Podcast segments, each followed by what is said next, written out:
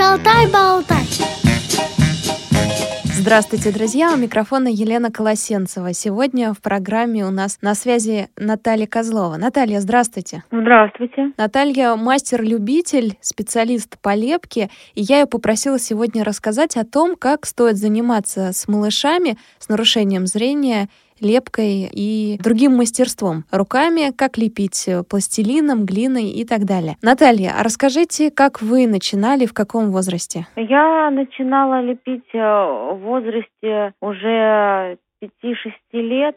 Со мной начинала заниматься моя мама Галина Викторовна.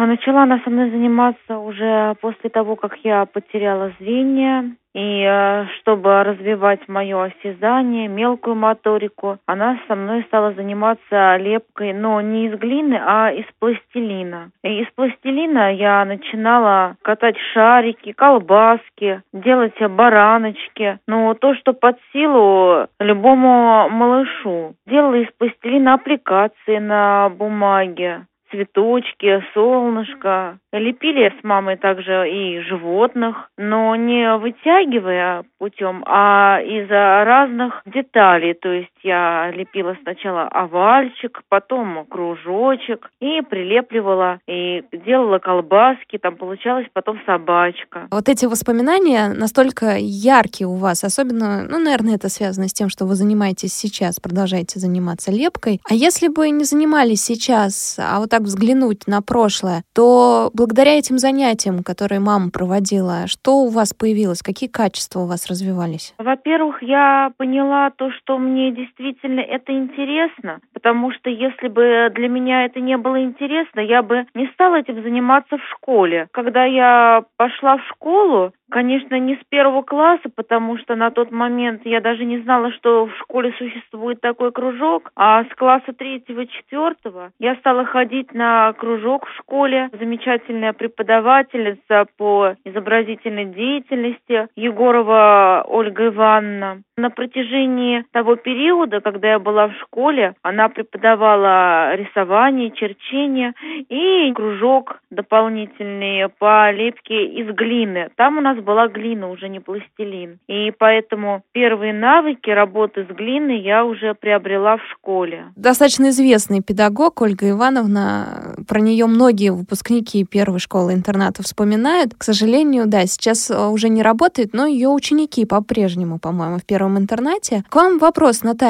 Вы, представим себе, берете в обучении малыша с нарушением зрения и начинаете с ним лепить. С чего начинаете? Во-первых, какие материалы вы предложите ему, а во-вторых, что вы в первую очередь будете лепить? Я думаю, что можно начинать лепить и из пластилина. Просто раньше, конечно, пластилин был лучше. Сейчас пластилин, если брать обычный, то он не очень хороший, он липнет к рукам. В принципе, брать можно и скульптурный, но я думаю, что можно уже показывать и прием лепки из глины, потому что глина такой податливый материал, и если ее хорошо ну, размочить, потому что если глина сохнет, то, естественно, ребенку ее промять очень сложно. А если глина мягкая, размоченная, то, в принципе, можно начинать и из глины, потому что у нас уже в школе нам показывали первые даже основы уже из глины. У нас даже был урок во втором классе, где мы начинали лепить, то есть не дополнительные занятия, а именно урок. И мы там лепили птичек, и мы их уже лепили из глины. Но также на усмотрение, в принципе, можно и начинать из пластилина. Но начинать надо, конечно, с элементарных заготовок. Учить первоначально, как меня мама вот учила, а катать шарики, но в ладошках, чтобы незрячий ребенок мог осязать этот шарик, отглаживать его, заглаживать неровности. И это развивает, опять же, мелкую моторику, развивает осязание и развивает навыки работы с глиной, с пластилином в руках, а не на доске. Потому что на доске не отследишь э, всего этого механизма. Также учить надо катать колбаски. Колбаски как толстенькие, так и тоненькие. А потом нужно учить ребенка, как из шарика делать лепешечку. Причем э, это надо опять же делать в ладошках. Можно, конечно, показать и как это можно делать и на доске. Доска у ребенка обязательно должна быть, что все-таки эта работа с глиной либо с пластилином, она требует, чтобы детальки где-то лежали. Ну и все равно надо показывать ребенку разные приемы, как раскатывать и в ладошках, как и на доске, потому что это формирует разные навыки, разные методики, чтобы у ребенка сложились умения как работать с глиной и в руках, и на доске. Из шарика можно сделать колобка, и потом показать ребенку, как из шарика сделать этого колобка, прилепив к нему маленькие глазки, горошинки, ротик, носик. И также объяснить, что из колбасок можно сделать бараночки, и э, что из тех же самых колбасок можно сделать ножки для собачки. То есть чем-то сравнивать эти детальки, что из них можно потом сделать, а а не просто так. Наталья, вы заговорили о глине, но сейчас очень много вариантов глины, есть даже подкрашенная уже с цветами, более мягкая. Какой глиной вы посоветуете пользоваться и где ее вы покупаете? Я глину нигде не покупаю. Я езжу в центр в Перово, центр называется «Интеграция». И со мной занимается Алешина Галина Алексеевна. И глина предоставляется в этот центр. Поэтому я приезжаю туда, и у нас есть несколько видов глины. Я преимущественно леплю из шамотной глины и из пластичной глины. Есть еще красная глина, но мне она не очень нравится, она плохо держит форму, но в принципе для разных э, скульптурах, для разных поделок каждая глина по-своему выигрышна. Допустим, колокольчики я лепила из пластичной глины и из шамота. Она потому что хорошо держит форму. Медвежонка я лепила из красной глины, потому что это московская игрушка, и требовалась именно красная глина, чтобы потом не требовалось ее разукрашивать. А чем отличается шамотная от пластичной? Шамотная глина, в нее добавлены мелкие кусочки, э, как глины, песок там попадается. Она такая на ощупь шершавенькая. А пластичная, она более мягкая и она более однородная. Что еще понадобится для лепки глиной, кроме доски? Какие-то еще инструменты? Но когда лепишь уже более серьезные изделия, то желательно турнетка. Такой круг, на ножке, которого вращается этот круг. То есть на этот круг можно поставить колокольчик и любую другую поделку и вращать перед собой, чтобы к ней был доступ э, с разных сторон, чтобы было удобно отслеживать это. А вода, в чем она содержится, или она не всегда нужна? Ну, в стаканчике просто наливаем в кружечки, э, в низенькие, чтобы не разлить. Мне кажется, тут для лепки нужно бывает даже много всего, и нужны те же самые тряпочки, которые которые стелим на турнетки, и тряпочки, которые можно вытереть пальцы а, после глины. И а, стейки нужны разные, потому что где-то нужно такие сделать засечки, где-то нужно сделать кругленькие дырочки. Мы даже пользуемся в Перово колпачками от фломастеров, потому что они оставляют отпечаток э, в форме таких звездочек или цветочков. Короче, можно использовать разные палочки и формочки. Тут уже зависит все от э, творчества и зависит все от фантазии, будем так говорить. Смотрите, вы рассказали о колпачках для фломастеров, а еще какие предметы используете, которые обычные люди, которые только начинают лепить, никогда не возьмут в руки, чтобы их использовать? Ну, колпачки, они разные также. Зубочистки можно использовать так же, как и тоненькие стейки, потому что ими можно прорезать э, тоненькую полосочку. Также используются ножички, если брать их альтернативу стекам, и чтобы ими можно было что-то отрезать. Вы сказали про ассоциации, то есть мы лепим э, что-то длинненькое, колбаску, из нее уже делаем ножки, либо баранки и так далее. То есть э, действуем от э, самого изделия уже к предмету какому-то. А наоборот, мы берем предмет, допустим, яблоко, его ощупали, поняли, как оно выглядит, и начинаем лепить его. Если мы тут шли от а, простого к сложному, то тут от сложного к простому. То есть разобрать это яблоко на отдельные детальки. Но разобрать Можно, конечно, руками все это ребенку показать, что это можно отделить, если оно еще не обожженное яблоко. Но можно так это и сделать в уме. Из чего состоит яблоко? Яблоко состоит из шарика, из тоненькой колбаски и из лепешечки, листочка. А в каком возрасте это обычно уже легко делается? В каком возрасте ребенка? А это у каждого ребенка в разные периоды, а, наверное. У каждого же и развитие разное, и мышление разное, и образное мышление, потому что лепка включает в себя и образное мышление, и творческое мышление. Так как у незрячего ребенка зрительное мышление, как таковое, если глазами отсутствует, то оно переключено, это зрительное мышление, на руки. Ну, это тоже также называется, в принципе, зрительным мышлением. Спасибо большое, Наталья. Сейчас мы на несколько секунд прервемся. У нас прозвучит джингл Радио ВОЗ, а затем я к вам вернусь, друзья. В ночь и в мороз шутку серьез. С вами всегда Радио ВОЗ.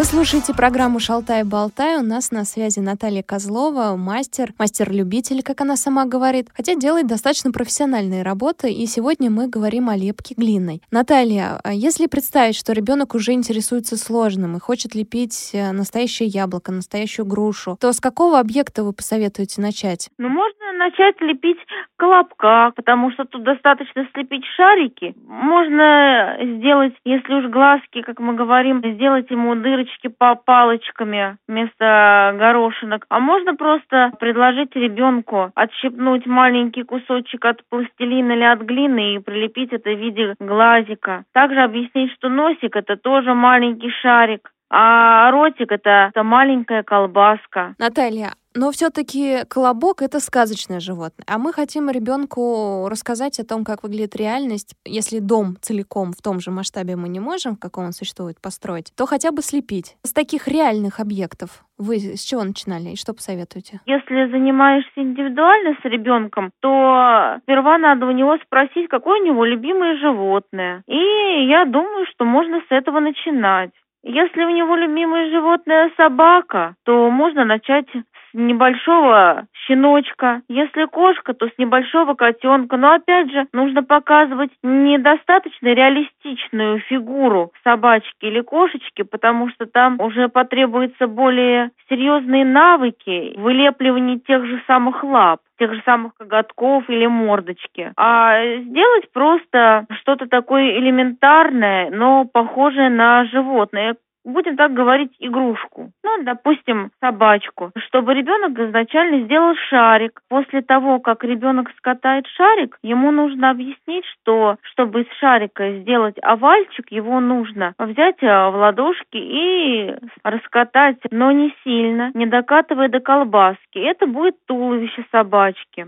Чтобы слепить лапки собачки, нужно сделать тоненькие колбаски. Но опять нужно в этой ситуации учить ребенка, что лапки у собачки должны быть одинаковых размеров и по толщине, и по длине. Каждую заготовку он должен класть перед собой, чтобы не терять ее. После того, как лапки сделаны, нужно обязательно научить примазывать эти детальки к туловищу. Примазывать э, нужно, если лепит ребенок не из пластилина, а из воды, с помощью э, жидкой глины. То есть рядом с ребенком должна еще лежать глина дополнительно, от которой он отщипывает маленькие кусочки, слегка размачивает в воде и примазывает лапку к туловищу. Нам в школе, по крайней мере, показывали так. Но глина должна быть для примазывания жидкая. Нам ее сравнивали по консистенции со сметанкой. И как незрячим нам это было более понятно, потому что шло сравнение не просто жидкая глина, потому что для незрячего как? Ну, жидкая, жидкая. Можно и сильно ее размочить. А когда сравнивали, что она похожа на сметану, мы уже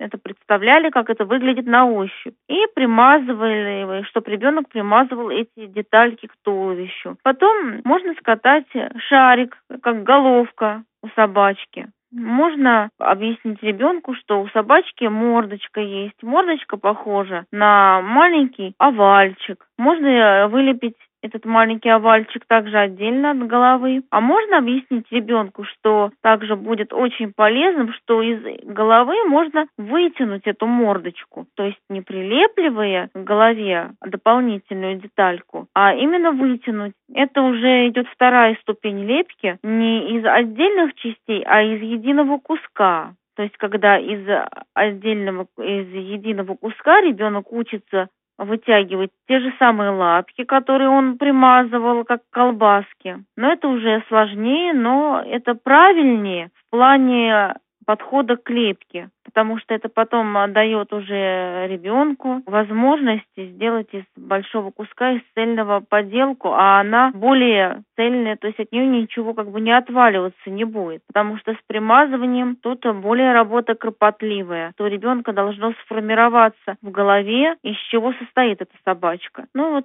так, значит, можно скатать голову как кружочек, а к ней прилепить маленький овальчик мордочку. А можно, конечно, и если лепить мордочку, можно и вытянуть. Скажите, пожалуйста, а как показывать правильно ребенку, как надо лепить и из чего состоит собака? То есть мы кладем руки сверху, либо сами делаем берем руки ребенка, показываем. Как с вами работали? С нами работали по-разному. Когда понимали, то нам просто объясняли, что берем руки, катаем шарик. Если у ребенка это уже получается, то замечательно. Если не получается, то надо самой скатать шарик, дать ему потрогать. Потом сказать, чтобы он повторил такой же шарик, скатал. Если не получается там третьего или пятого раза, то надо взять кусочек глины, подойти к ребенку и своими руками взять его за ручки и показать ему, как катать этот шарик. Потому что у многих незрячих даже не сформированы навыки именно как